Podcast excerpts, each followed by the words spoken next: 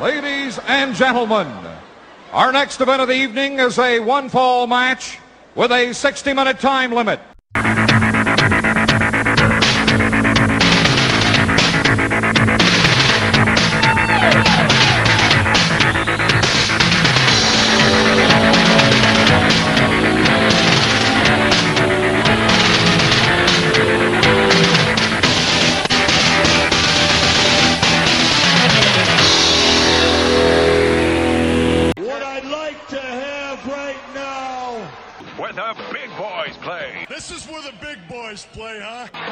Where the big boys play. Go on. Are you ready? Yep. Go on. Thank you. F- oh, you ready? Thank you for listening to Where the Big Boys Play podcast. This is part two of our discussion of the Great American Bash, nineteen eighty-seven. Thanks a lot, Chad. Okay, I think that's going to be my routine go-to line. It didn't sound totally terrible on the other one, so sort of wrote it down verbatim. Just switch up the uh, switch up the name. It's like the Road Dog when he would introduce the New Age Outlaws. He'd go through his spell and just have to change the name of the city. Yeah.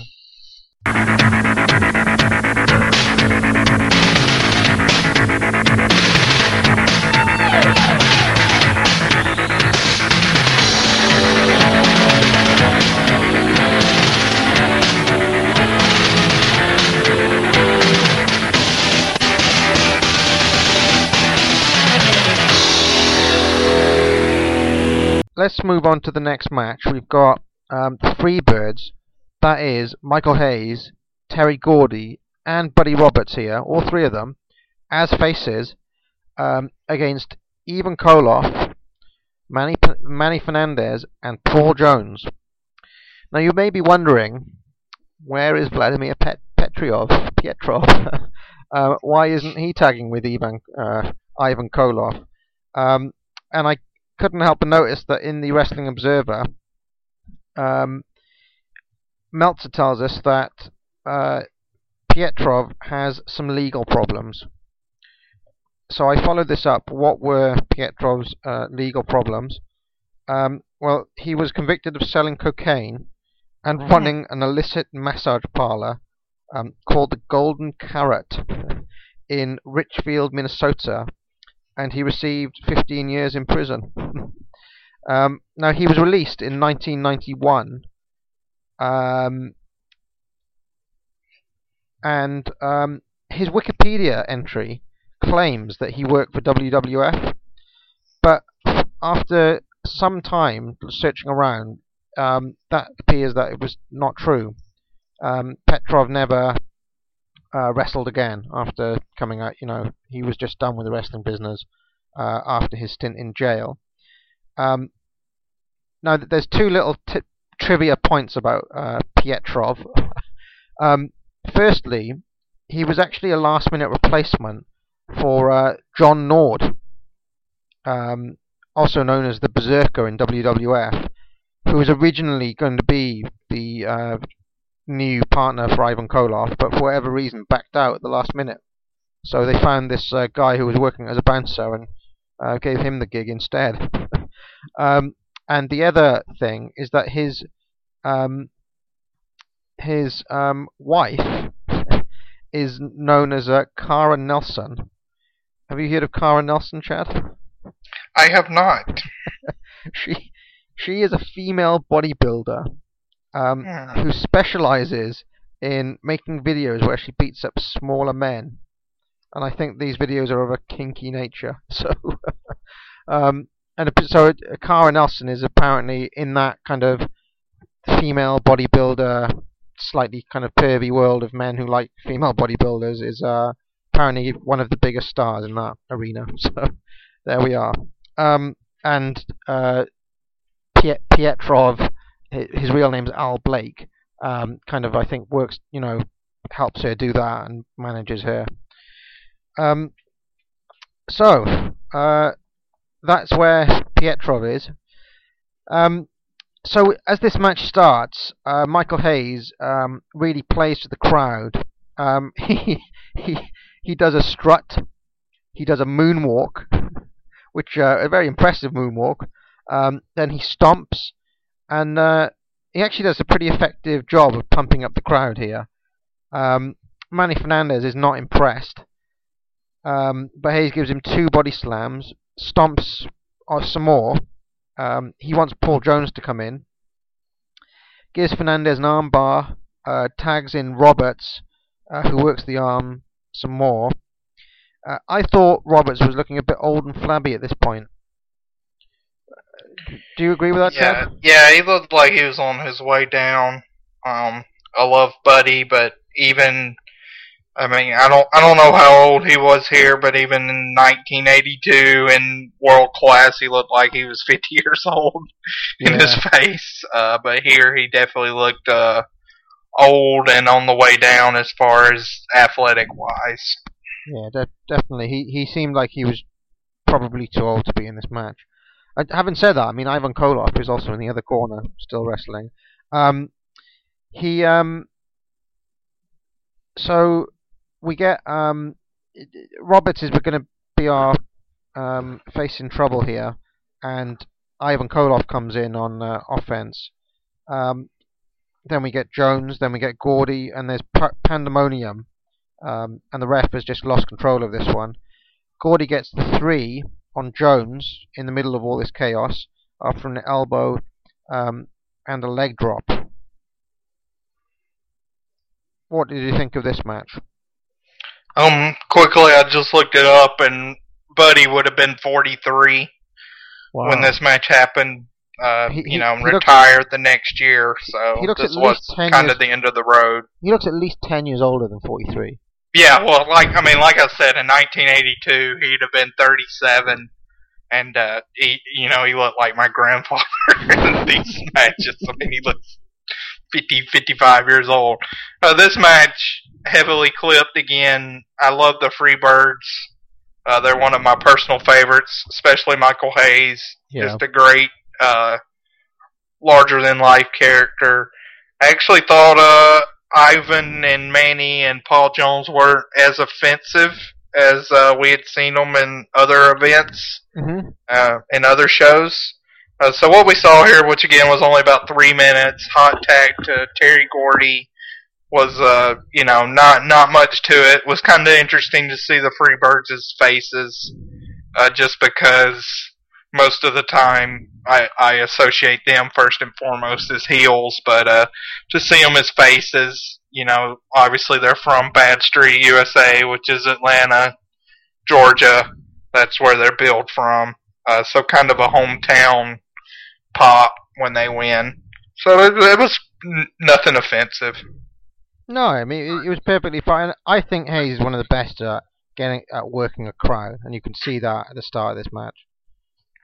Yeah, he can really, uh, I mean, talk about, you know, somebody that we just talked about, Murdoch, that, you know, is very good at that too, but Hayes is just masterful at, at really being able to rile up a crowd, uh, either for or against him, uh, you know, almost to near riot. He has that ability just in his personality and the way he conveys himself to really get a crowd worked up. Yeah, I mean, one of the things I've never understood about Hayes, how is this guy, this guy that we see here, responsible for what we see on T V now? Because he's like the head of their creative team or something, right? Well, he, yeah, he's he's uh, he, he's mainly one of the head writers for SmackDown. Right. Um, he's on the SmackDown writing staff, which has had some good, Uh, solid programming, just nothing groundbreaking. Um, I mean, I think he kind of associates that show with his, uh, you know, with a kind of territory sh- type show where everything's kind of, I mean, it, it's kind of tough to explain, but there's a lot of low tech. I mean, if you watch current W W E programming, mm-hmm. there's there's no mistaking what's the A show in the minds of, you know, the higher-ups in W W E. It's raw. Yeah. So, uh, you know, he seems to be working with SmackDown a couple years ago with, with longer wrestling matches, kind of simpler angles. I, I mean, I th- I think he's still doing a decently effective job. I think he would work better with somebody else that he could, you know, really play off ideas of. I know uh, Christus Joseph, when he was a head writer there, he worked a lot with SmackDown. Um, so I think Michael Hayes definitely has a place where he could be a good asset currently, uh, even on the writing team. But as far as being a showrunner or the main person, maybe not. Yeah. No, but I mean, I, I was just thinking more generally, like, I mean, a lot of the problems, in fact, there's been a thread today where people are talking about the problems with current W W E on uh, pro wrestling only, and a lot of them are kind of very easy to, to see, and I've I've seen Hayes, Hayes is on pretty much all of those Legends of Wrestling um, roundtable shows, and he's, you know, fairly open and critical of um, certain things on that show, so he can obviously see them, but at the same time, he's you know he's one of the people who's responsible for um, for the output. So, like, can't he do something about fixing it? But, yeah, yeah. I, I mean, I, th- I just think it's very tough to uh, really. I mean, I it's it's one of those things where, you know, that's really been talked about lately, and you see the threads every once in a while on how to change the current product. And I mean, quite simply, I just think you won't know it till it's there. You know what I mean? It's not yeah. like in nineteen ninety-three, everybody was sitting around talking about how we needed a, you know, an N W O type angle or mm. a Stone Cold type character. It's just there's certain things, moments in time, I think, where characters catch on. Uh, you know, that's not to give W W E a pass, because I think they've definitely had some instances in the last couple of years with the Nexus angle and with Punk, you know, kind of going off the rails last year with his shoot angle stuff, yeah. where they had, you know, especially in that Punk angle, they had great potential to maybe build up to something like that and then got cold feet and, you know, shot away from it. But, uh, you know, I mean, just in the way the product is run now, you know, everybody's faced everybody else. Uh, there's there's just not much you can do with what's currently there. Yeah, I, I mean, think. I wonder if to some extent where the wrestling is just broken as well. Do you know what I mean by that? Yeah, I mean, I mean, I, I, I mean, I do think that's tough, especially for us and somebody that's watched a ton of wrestling. I know I feel that sometimes, where it feels like you get a sense of we've seen everything there is to see here. Yeah. Uh, I mean, I, I do think that's part of it, but I definitely think there's a window where wrestling could create new fans. Uh, it just have to be the right act or angle yeah. that would catch fire. Okay. Yeah, I mean, I, I, I, get, I guess all of these points have been talked about a million times. You know, don't have a pay-per-view every month, um, et cetera, et cetera, et cetera. Oh, yeah, it's just tough to see. I mean, you know, like, uh, there's a pay-per-view this Sunday is in Atlanta, and, I mean, I'm not going, and, uh, you know, yeah. quite frankly, not even excited about it, even though, you know, just to sort of totally detour the Great American Bash show, there is a new matchup. You know, you do have Ryback facing C M Punk for the title, which is, is, you know, in some ways kind of interesting to see what they do and how they play that, because it does feel like a point of no return type uh, match where they either have to go all in on this new character or, you know, he's he's going to be greatly damaged if he loses, I think, to Punk right out of the gate in his first major chance. Uh, so so in that respect, it is interesting to see, but then just the other matches on the card, you know, while I'm sure the wrestling will be very good, uh, you know, Sheamus versus The Big Show interests me none. Randy Orton versus Alberto Del Rio, I have no idea how many times them people have faced each other, but it feels like it's about a hundred. Yeah. Uh, I mean, it feels like we've seen that match. I mean, you You could tell me they've only wrestled twice. You could tell me they've wrestled twenty-five times, and I wouldn't be surprised either way. And I think that's more of a problem, uh, you know, more than how many times they actually have wrestled. It just really feels like these are the same two people just going out there because we have nothing else better, you know. They just circle around each other. Yeah, I mean, you've got this weird thing where the W W E is still set up as if it's fighting the Monday Night Wars. Obviously, it's not. Do, do, do you know what I mean? The the entire structure. Yeah, yeah. I mean, I mean, is, what what they did. I catch a lot of the show Monday, uh, more than I probably had in a couple of months, uh, just because I got real burnt out. Um, after some, some, and you know, the, the I mean, I really enjoyed the tag team matchups, and it seemed like they were doing some different stuff, but. I mean, you know, Monday night they had a champion versus champion match, which there's just no there's no reason for your two world champions no. to be fighting each other on a Monday night, and you know it got the second lowest rating of the year. So what did what does that tell you? I mean, that obviously did not work. Uh, no. You know, nobody cared that it's champion versus champion. That's been so diminished because of how many times they've done it that that's a non-factor now. Yeah, and it, it it can get depressing, no doubt. Yeah, and and the fact that you know half of each of the rosters have both been champ at some point as well. Do you right, know what I mean? Like, right, sure. Anyway, we we could talk all day about the uh, ills of the current product. I I only catch like one or two shows, you know, every few months. But you know, for a long time, whatever I see just depresses me, and it and it just confirms everything I've thought for. Almost a decade now. Anyway, let's, uh, let's get back to the Great American Bash. Um, I have a I have a couple more Meltzer notes here. Um, the um, th- this uh, tour was a great financial success for Crockett. Apparently, um, th- the uh, Orange Bowl show was a record gate for South Florida, um, drawing uh, sixteen thousand, um, and Um, what else happened around this time?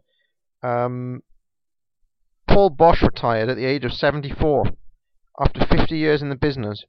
He only booked four shows for uh, Vince, um, then sold his company to Titan. So um, that that um, move of Paul Bosch didn't last long, and he retired. Apparently, he wasn't um, wasn't having fun anymore, uh, booking and whatnot. So. Um, he gave up, and then Mike Graham, um, who tragically committed suicide uh, very recently, um, he apparently no-showed this show, as did a number of other people, um, including Blackjack Mulligan. So that there were, uh, Meltzer says that there was an unusual amount of people who no-showed um, the uh, kind of bash. Okay, so the next match here was the main event at the Memorial Stadium, the Charlotte show, Dusty Rhodes versus Tully Blanchard for, get this, one hundred thousand dollars um, in a, I guess, I guess uh, the modern fan would see this as a Money in the Bank match, wouldn't they, or something? It's a, it, it, this uh, this money is dangling um, in a in a sack um, above the ring, which they have to climb. They they have to get a ladder to climb up it, um, and the and the ring is surrounded by barbed wire. What what is a? Have I got this wrong? Is a money in the? They do have to get it from a. It's like an old ladder match, isn't it? Yeah, I mean the Money in the Bank. They hang a briefcase.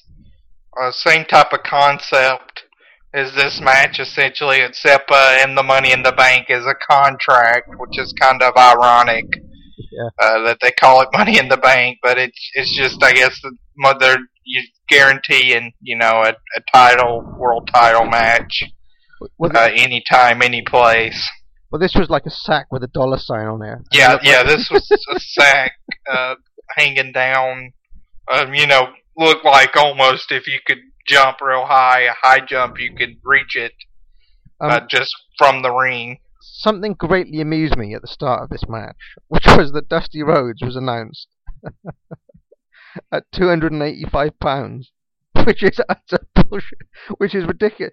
Weighing two hundred eighty-five pounds from Austin, Texas, the American Dream, Dusty Rhodes. That he he can't be two hundred eighty-five pounds, can he? Uh, I would I would say unless Dusty's about five foot four, uh, he is north of two eighty-five. Speaking yeah. from somebody that's, I mean, I'm I'm six one, about two hundred fifty-five pounds currently. Uh, you know, by no means have an Adonis physique, but uh, I would wager to say it's better than Dusty's, and uh, so I, w- I would say Dusty at least would have more than thirty pounds on me um, in that regard. Yeah, I it, it just uh, I think that's utter bullshit that he's two eighty-five, and uh, I'm I'm guessing that it was Dusty himself who said announce me at that weight. Yeah, definitely a possibility. Did you hear what Tully was billed at? That would have been interesting. It, it wasn't if like they if they billed Tully at two fifty-five and Dusty at two. um. So, so so this is a lights out match, um, which is basically a a, a ladder match as far as I can see. Um, there's barbed wire all around the ring. Um, there's a there's some sort of backstory here where um because we, we've seen these two have a number of these money matches uh, in the past um, few shows, and apparently J J. Dillon stole the ten grand from uh, the match that they had before. Um, so now somehow this is escalated. I think he's um it, I think they signed a match where he you know um the heels had to wager a certain amount. Um, and now this has become a hundred grand somehow. Um, Wyndham is in Dusty's corner. The both guys are in street clothes here. Um, some dude in the crowd has got some uh, kind of machine. Did you hear this? There's like an odd eighties arcade tune coming from somewhere.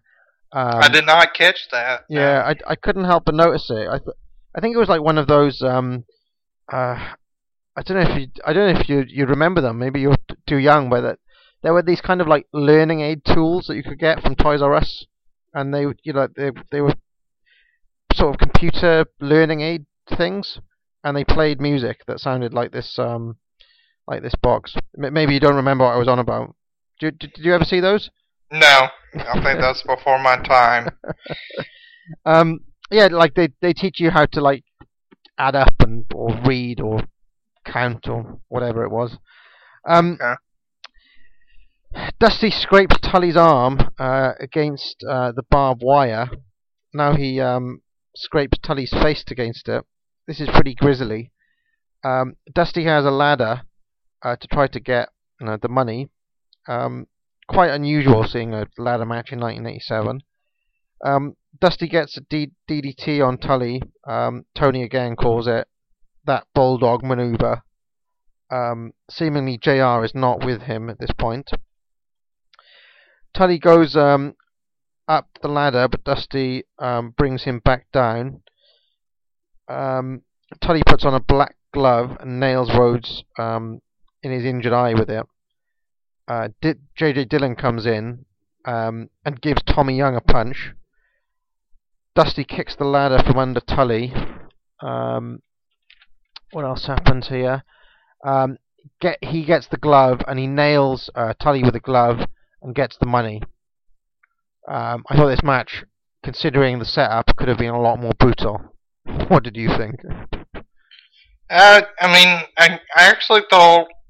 I mean, the the idea of Dusty Rhodes in a ladder match is is a terrifying thought. I mean, uh, he's as, a lean two eighty-five. Yeah. As much kudos as you got to give Dusty for thinking up War Games, you have to wonder what the thought process was for uh, for him coming up with this match. Uh, as far as the actual match, what we saw was not not bad. Uh, the setup up to the final spots to the ladder was actually pretty good and better than I thought, with the arm work and the uh, eye, the Dusty eye stuff that kind of comes into play with the Starcade angle. But uh, then then we get the actual ladder spots, which were very awkward. Uh, you know, this is the early infancy stages of ladder matches, so most of the spots were awkward. Dusty climbing was uh, extremely awkward and shaky. And again, I mean, the way this money was hanging down, I think he only had to go up about two or three steps on the ladder to grab the money, so it wasn't exactly you know, a, a feat. It wasn't like Jeff Hardy, you know, climbing up fifteen feet to come off a ladder. Yeah. Uh, so this was not bad, but not very good either. Meltzer is extremely critical of this match, and he, he actually says that people were walking out doing Yeah, that. I mean, I, I think that's a little of, you know, just kind of a little smarky, you know, at this time. I, I, I mean, you know, the pop was obviously pretty big when Dusty won. Yeah. I think that's a little too critical of this match. I mean, I, di- I didn't think it was a travesty or anything, uh, but, you know, definitely not something memorable either. Did, did you happen to spot uh, a black woman uh, who was hanging out with um with Tully here? That was Dark Journey. Apparently she was a valet uh, with a horseman who was fired around this time. Um, she only well, now she was in the. She comes out with them in the War Games too, right? Yeah, yeah. She, she, she, I think she was fired the night after the Miami show. Oh, nice. And um, yeah, I don't think she made it after that. Um, apparently, she was just bringing nothing to the table at all. Uh, and I mean, I guess they didn't need a valet, did they? Yeah, I mean, we certainly didn't see anything from her on this tape. I don't, I don't, I don't, I couldn't even pick her out of the lineup. So in the next, uh, in the next match, um, we get another cage match now, and it's Jimmy Garvin uh, versus Ric Flair for the world title. And if Flair wins, he gets to spend a night with Precious, um, which is uh, a little bit creepy. Um, David Crockett is on commentary. Uh, with Tony Schiavone. Um, obviously, right at the start of the match, we get a very blatant clip, um, and Garvin is on top, uh, giving some chops. We get the low blow from Flair, um, using that move a lot in nineteen eighty-seven, uh, seemingly. It's the signature low blow yet again. Um, we get a snapmare from Flair. Um, he goes to the top, uh, gets thrown down. Garvin gets two for that. Uh, puts on the figure four, gets two for it. Um, really cinches in that figure four and gets another two. So series of near falls. Flair rakes the eyes to gain control. Um, goes for a suplex, but sees it reversed uh, into a roll up for two. Um, Flair gives a couple of Flair chops um, and a gut punch, but Garvin comes back. Flair begs off, uh, eats the cage um, twice. And he's really bloodied now. We get a bit of cheese grater action. Uh, he gets his head bashed into the cage twice more. Then um, Garvin punches Flair in the head ten times. Um, Garvin's very dominant here, I think. Um, so much so that Flair tries to escape the ring. He, he actually tries to climb over the cage and escape, which is something we've seen him do before. The crowd goes absolutely wild. And I think that's because Garvin has pulled down Flair's trunks. Um, and they can see his um, backside, Rick Rude style. Uh, we get some more cheese grater action. Um, Flair is really getting his ass kicked in this match. Um, Garvin just seems to be um, doing a routine leapfrog, and something happens, and his leg gives way. Um, it looks like he's pulled his knee, or his knee's gone out, um, which uh, really didn't look planned to me. Um, Flair then attacks the leg, um, and Garvin is just, this leg seems to be gone, like it's like he can't walk on it at all, um, and his selling of this made me think that it was legit, but Meltzer doesn't, Mel- Meltzer didn't mention it at all in his uh, kind of um, recap of the match. Ronnie Garvin comes out, um, Flair thrusts his pelvis at Precious um, in the manner of Wayne and Garth from Wayne's World. Um, Flair shows... Um, Flair kind of slows the action right down now, and he's enjoying punishing uh, Garvin's injured leg. Um, Hope Spot is attempted, but Garvin um, uh, you know, tries to make a comeback, but his leg gives way in the middle of it. Um, and I've just written here that if, if this isn't legit, I think this is a tremendous selling job from uh, from Jimmy Garvin. Um, Flair hits uh, a big knee drop on Garvin's knee, uh, which looks like it hurt. Garvin screams out in pain. Um, we get some uh, big Flair chops now. Garvin fights back. Um, Flair attempts uh, another cage escape. The crowd uh, is absolutely losing their shit yet again at the slight of um, Flair's exposed rear end. Um, Garvin gets uh, two, and the crowd is uh, really stoked now. Um, he goes for a brain bu- buster, but the leg gives way. Um, this gives Flair the chance to put on the figure four.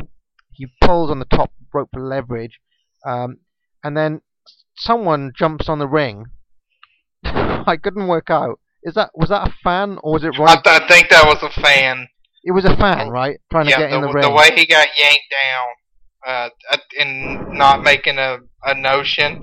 I mean, he really came out of nowhere and really almost scaled up into the cage, and I couldn't even see who uh, dragged him down. I know he kicked somebody off, but then somebody in a suit. I, I guess I don't know if Doug Dillinger was around at this time, but the security comes in and they slugged him around, but he, he was close to getting in the cage, which yeah. was amazing. And, you know, as he's getting taken away, you can't really see because the camera's on the other side, but Flair is staring at him. I don't know if he was barking at him or what, but that was an interesting scene. Yeah, th- th- I've only ever seen that once before, and it's the um, Randy Savage versus Ted DiBiase cage match from eighty-eight. I think it's from the, um, it's either from M S G or the WrestleFest show. I think it's M S G from that year, and um, the, uh, the a fan actually jumps on the cage, and he actually uh, attacks Virgil as well in that thing, in that particular match. But yeah, but this was, um, I actually thought it was might might be Ronnie Garvin for a while, because it was really hard to tell, because um, you know, the sort of clothes he was wearing were the clothes that Ronnie Garvin would wear. Yeah. But um, I think I spotted Garvin was kind of um, actually standing there watching what was going on. So yeah, Gar- Garvin's on the uh, one on a different side of the cage, kind of rattling the cage, uh, you know, pumping it up and down. But th- this is the actual finish of the match. Yeah. So so, so basically, Flair wins as Garvin passes out with pain. Um, and Flair gets to spend, uh, in theory, he gets to spend his night with Precious. Um, then Ron Garvin hits the ring and attacks him, and Flair leaves uh, with the belt. Um, now, this match, for some reason, is really shit on by a lot of the reviews I've read, um, and I don't necessarily see why. Um, especially in the Scott Keith. I mean... I, Obviously, you need to take Scott Keith with a pinch of salt, but he's just got it in his mind that both um, Ronnie Garvin and Jimmy Garvin absolutely suck. Um, so he's not happy to kind of give anything they do credence. But um, I actually thought the um, story of this match was quite interesting. What did you think, Chad? I I mean, I, I like this match a good bit also. One uh, little anecdote before I talk about this match is... Uh, In nineteen ninety-nine, I went and saw a house show in uh, Mobile, Alabama, and it was headlined by Flair versus Sting. And the spot that happened when Flair escaped the cage happened in this match, where he had his pants pulled down uh, and showed his ass to the entire crowd and was running around. So we're talking about, you know, fifty-year-old Flair at this point in time. And uh, this this was one of the few shows we were on vacation for spring break, um, my whole family. Uh, so my mom actually went to this show along with my dad and my brother. And, you know, you kind of talk about these moments where sometimes we're embarrassed to be wrestling fans. And I think as long as I live, I'll remember the look on my mom's face by seeing this fifty-year-old man's ass. You know, he did a complete circle around the ring, strutting oh, uh, with his pants pulled down, which was one of the most embarrassing moments of my life. And he kind just, of started to sag at that point. Yeah, I mean, she just she just gave me a look like, I can't believe you watched this crap. But uh, but as far as this match, uh, up up to Garvin's leg going out, I thought it was fine, but nothing extraordinary. Uh, Garvin's leg going out, and then the way Flair works over it, and the sense, again, the sense of urgency uh, that you hear from the crowd and the viciousness shown by Flair, I thought was really well done. I think yeah. it, I, I don't think it was legit. I think Garvin did an excellent sell job of his leg. Uh, Flair really played that up. Uh, his pelvic thrust at Precious was awesome. And uh, just the last, I guess, ten minutes of the match really uh, catapulted the match into a real, you know, from a, a, a good match to, I thought this was a great match, what we saw. I don't like to see the thing in full. Yeah, I mean, I did, no, I, I agree. Um, th- th- my only criticism would be that Garvin really kicks Flair's ass at the start of it. I mean, he doesn't just, um, he's not just on top, he's really beating up Flair up pretty, you know, I think he's actually, make, he makes him look a bit of a, uh, he may even make him look weak, you know. I, I mean, I, I know I know Flair um, tends to work from, uh, you know, from the bottom uh, quite a lot, but um, this seemed quite a severe beating uh, in the first yeah, I mean, I, I don't know, I mean, you know, Jimmy Garvin versus Ric Flair on paper, I don't know how much many people really bought Garvin having a chance yeah. going in, so maybe this was done to establish that he could win the match. Uh, Maybe. If, if it was done that way, but yeah, he does really gain the advantage right up to when his knee goes out on the leapfrog spot. I've ne- I've never se- if that was planned though. I've never se- um I can't remember too many matches where I've seen um um a kind of le- you know trying to sell a legit injury that isn't caused by the opponent. That was quite an interesting thing to quite an interesting thing to try. Um, yeah, it happens effective. a couple times, and when it's done, when I've seen it done a couple times, and when it's done well, it's really done well. Uh, and this was a case where it was really done well. Yeah, and he, he really saw that leg well. Like it, you you believe that he couldn't stand on it. Right. So anyway, um, the next match here, uh, we got uh the Midnight Express U S champs uh, versus the Rock and Roll Express world champs. Title versus title. Rock and Roll Express have Big Bubba in their corner. Um, Jim Cornette is not there for some reason, and I couldn't um, I couldn't actually figure out why he's not there. Um, it's not mentioned in uh, in the in the ones. Um, the Midnight Express are uh, announced from the dark side. Gibson and Eaton lock up um, to start off with. Um, Jim Ross is back on commentary. Um, and he's really well placed, I think, to mention that this is one of the greatest rivalries the sport has ever known. Uh, because obviously he would have seen a lot of this stuff in um, in Mid-South, and he makes it feel like a big occasion, I think, um, with that comment. Um, Schiavone gives a bit of analysis at the start here, and he says that in each exchange, um, Gibson was up before Eaton, which I thought was quite an interesting... Uh, You know, Shivani's got these moments where he sounds like a sports analyst. Um, he only does it on occasion, but he has these. You know, every once in a while he'll he'll give an insight, um, and like he strikes me as a guy who might like baseball or something. Is that well? he, uh, you know, he now he is a uh, he he di- he does call the Atlanta Braves minor league games. Does he? Yeah, yeah it, it, he he works at a, a radio station. He does the sports in the mornings. A lot of times when I'm driving to work, uh, you hear, here's Tony Schiavone with the sports, and it cuts Tony uh, talking about the sports headlines. So yeah. uh, I've always liked him as the uh, analyst role. Yeah. No, but he don't, he always comes across as a guy who's into sport. Um.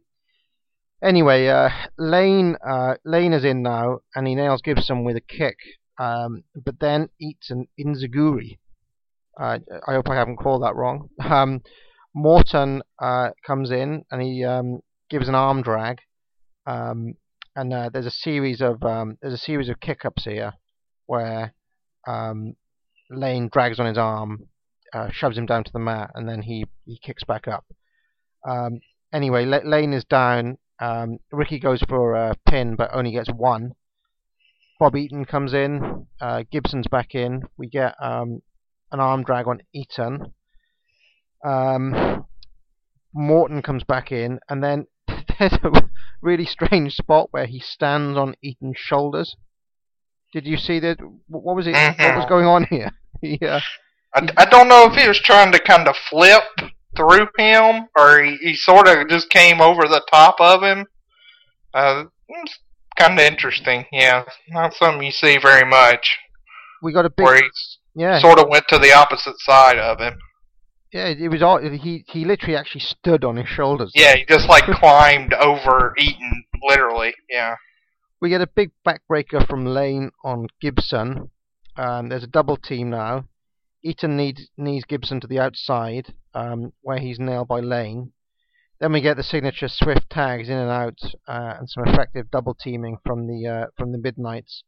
Gibson fights back, um, but it's just a hope spot. Um, but then he manages to roll. Uh, he does like a, a front roll um, away through and gets the tag to Morton. Um, there's a double drop kick on Lane. The ref is all tied up. Big Bubba comes in. Um, Bossman slam on Morton, uh, but his hat comes off, and Tommy Young is about to do the three count, and he spots the hat and calls for the instant D Q, which is one of the best ref calls I've ever seen. um, so, in my view, this was a good but not great match. What did you think?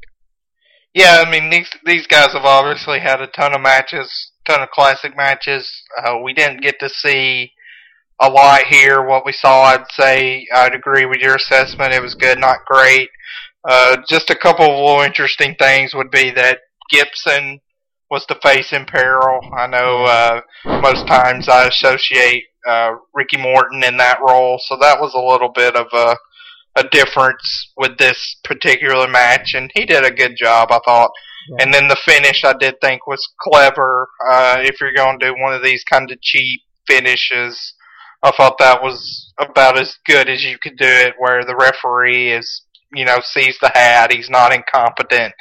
And, uh, you know, I, I don't know if you noticed it, but as as he was going to pin, uh, Stan Lane kind of gets up on the apron, and he's swiveling his hips, doing his dance, yeah, because uh, he thinks they have the victory, and it's just a great moment when he realizes that uh, they, in fact, lost the match. Yeah, he has he has a complete look of shock, which was really well done. I, I, I like this hat business for two reasons. Uh, the first reason is um is that uh for once Tommy Young is um isn't a complete you know the ref isn't a complete idiot here, um and it's good to it's good to see that once in a while. Yeah. And the and the other thing is that it plays into this kind of narrative of um Big Bubba being a little bit naive. And the fact, right. that, and the fact that Jim Cornette isn't there to kind of, um, you know, you get the impression that if Jim Cornette was was there, he wouldn't have made that mistake. Do you know what I mean? Right. Yeah, that's a good assessment, also. So, finally, we're um, onto the uh, Orange Bowl um, in Miami, and we get War Games two, the Explosion. Same face team, um, Superpowers and the Roadies.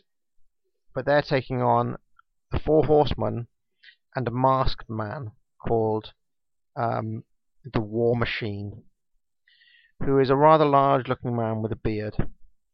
Who, who is that, Chad?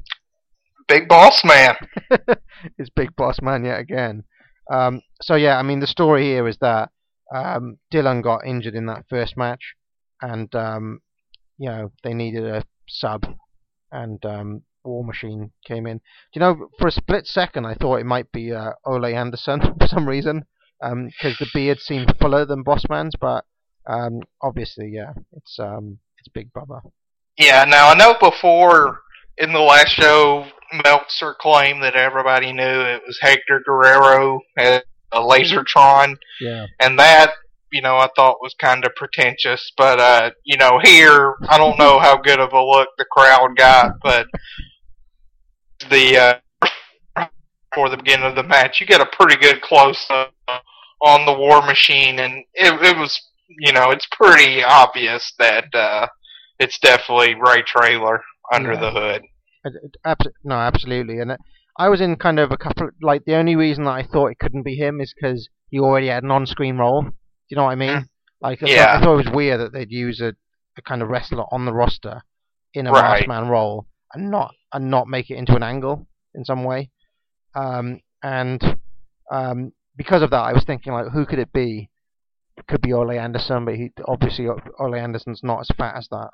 Um, and then I, I, I did thought cross my mind that it could be One Man Gang, but um, yeah, yeah, it's obviously uh, it's obviously Trailer. Anyway, yet again, it's Arn and Dusty to start. Um, Schiavone is on his own on commentary again. Dusty's on top, um, just as last time. Uh, Arn eats the cage several times, but then he swings the momentum by attacking um, Dusty's perennially injured leg. Um, anyway, Rhodes hits his D D T um, again. Arn hits a few punches. Dusty comes back with cheese grater action. Um, we get a, snacks, a snap suplex inside the cage from Rhodes, which um, was a surprising spot. And then he goes into the figure four. Tony mentions that he can't quit um, and that the rope won't help, which I thought was a nice comment. Um, a reminder that, you know, this match can't end at this point, and Arn Anderson has to take the punishment.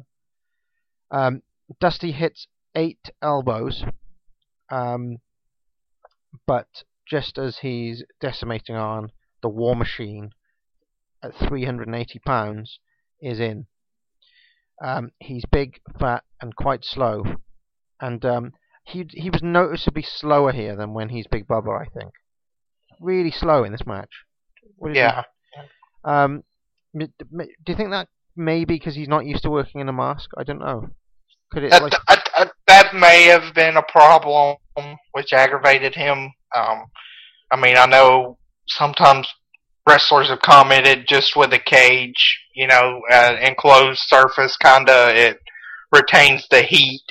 Uh, you know, obviously yeah. This show was in the middle of summer. I don't know how hot it was that night, but they're, you know, they're sweating pretty good with the cage and with the hood. That might have caused a good bit of discomfort for uh, Bubba.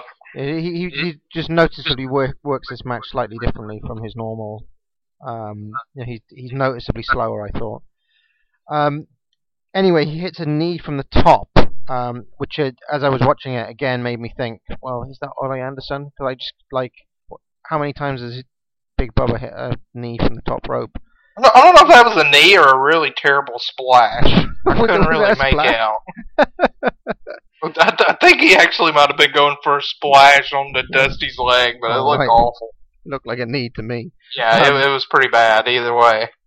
Hawk is in, uh, and he drop kicks the War Machine. He gets a right power- in the face. Yeah, right in, really good drop kick. Um, he power slams uh, Arn. Um, he does his signature kind of flying fist drop thing um, that Hawk does. Uh, do you know that fist drop that Hawk does? I've never understood how it wouldn't hurt like him as well. Do you know what I mean? He he, he does that um, fist drop where he hits it with the, like, wouldn't he be taking out his own shoulder as he's as he's landing that? Yeah, that's that's a good point. uh, kind of a lapse in logic. Uh, I mean, at least his forearm. Uh, he kind of has to post his forearm when he falls down. It doesn't look like it feel great on his regard, but guess that's the risk he's willing to take. Anyway, he gets a body slam on War Machine, uh, which is some power. Um, the faces are on top. We get neck breaker from uh, Hawk on Arn. Um, Flair is in, uh, again, number three for, for his team. Um, he uh, double teams Hawk with Arn, um, and uh, he nails them both with a double clothesline. We get another low blow from uh, from Flair, who's seemingly addicted to this move. Um, Hawk eats the cage. Uh, Dusty Rhodes uh, is in. No, Dusty Dusty Rhodes uh, is already in the match. Um, he hits Flair and War Machine with a flurry of uh, fists and elbows. Um, we Flair has um, the figure four on Dusty as Nikita comes in and immediately. Right, yeah. t- He immediately takes a pile driver from Arn and no sells it. Um, now, considering his neck is injured, um, I was dubious about this no selling of a pile driver. and then he yeah. gets a sickle on Arn, um, and then no-sells all of Flair's right hands, and then sickles him. Um, Flair's head is bashed into the cage five times. Um, ten punches on uh, Flair's head by Dusty. Ten punches on Arn's head by Nikita. The faces are just on fire. Um, Tully comes in, and he goes after Hawk. Then um, um, then he goes after Dusty, who Tony calls his uh, arch enemy. And I guess they had been feuding for close to three years by this point. Right. Um, Tully swings from the cage uh, ceiling to kick Dusty um, in the mouth, which I thought was quite a clever little spot. Yes. Um, the War Machine um, is really shit and slow during this match, and uh, he takes a body slam from uh, Dusty Rhodes. Um, Animal comes in and nails absolutely everyone. There's just carnage, total carnage in the ring by this point. Um, we get yet another low blow from Flair on Hawk, so there's three already in this match. Um, Luger comes in, uh, and before long he takes a shoulder block from Animal. Um, there's basically too much going on now for me to note what's happening. There's just bodies everywhere. Um, Paul Ellering comes in, and the match beyond uh, starts. Um, Ellering's got a spiked... Now, Tony consistently calls this a wristband, but it looks like a shoulder pad to me. Why does El- why does Tony call it a wristband? Well, I, I think it was just like the little thing that they kind of connected to their wrists. Uh, you know, not not kind of the traditional wristband. It's it's it's you know longer in length than that.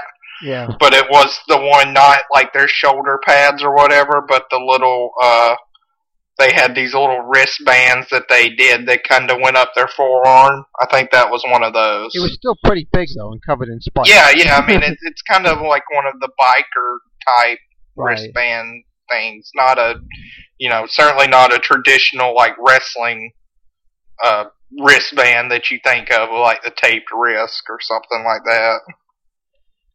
So the War Machine now takes four big clotheslines from all of the faces, apart from uh, Ellering.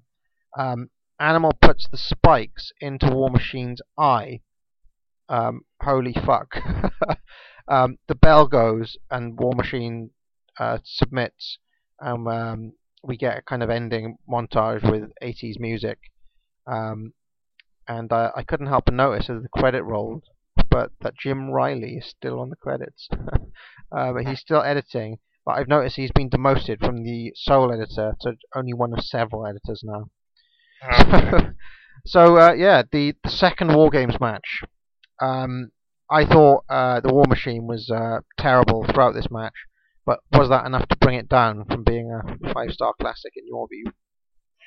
Uh, yeah, it was for me. Um, I mean, I, I don't think this one was as good in execution as the first one, uh, trading Ray Traylor for J J. Dillon. On paper, to me, I'd make that trade, but he really was a detriment in this match. Uh, really slow with his offense, out of position a lot.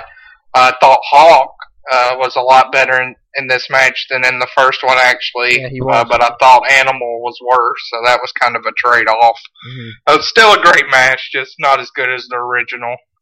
Yeah, I, I don't really understand why they put um, Traylor in there as the second man. You know, when when you yeah put, when you yeah got... I'd, I'd I'd definitely put him in the end. Uh, that was definitely curious. Did was was Luger even part of this match? What did Luger do in this match? I can't even remember. It, not much. I mean, this one I, I, I don't know how long lengthwise, but it seemed like with this one, you know, Luger was the last guy in, and in this match, it seemed like once the last guys were in, it was. Oh, Maybe yeah. two minutes to the end of the match, where in the other one it seemed like we at least got a few minutes of action after that. Yeah. I mean, t- typically guys give um, the first War Games match a five-star rating, and then they'll give this one like a three, a four and three-quarters rating. But I, I think the gap is bigger than that, personally. Yeah, yeah, I would agree with that. Okay, well, I think we've, uh, I think we've um, finally got to the got to the end. Pretty good show overall, I think you'd agree. Um, yeah, one of the better good. ones we've done. Um, yeah, I would say this and Starcade eighty-five are probably the two best shows we've done. Yeah, I mean th this is this is definitely got. I mean, the fact that it's got more than one good match on it um, is is something. And um, I I think also that there's not many um, because we're seeing tour highlights. There's not many undercard guys who made the who made it to tape. I, I was actually. Have you actually looked at those undercards? There are some very odd matches um, that we didn't get to see. Like for example, Kevin Su Kevin Sullivan versus Dory Funk Junior was a uh, part of the Miami show. Mike Rotunda versus Ivan Koloff. Um, uh, where else was there? There was um, Chris Adams versus Black Bart. I mean, these these are Lasertron versus Mod Squad Spike was on the Omni undercard.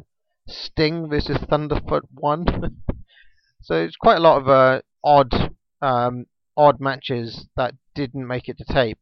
So, um, you know, we're we're seeing highlights, and I I think that probably bumps up the rating. You know, we're we're right. seeing um, several main events or kind of upper card matches rather than you know matches with Chesko Otley and people like that in them. Yeah, this is one of the last kind of montage shows we'll watch, so uh, they definitely kind of saved the last, best for last of this style uh, type video release, but uh, yeah, now from pretty much from here on out, we get complete shows, so yeah. uh, we'll see it all in all its glory. It'd be, it'd be nice to see a couple of interviews as well. Um, that was yeah. one of the things that we haven't really seen any interviews really since Starcade eighty-three.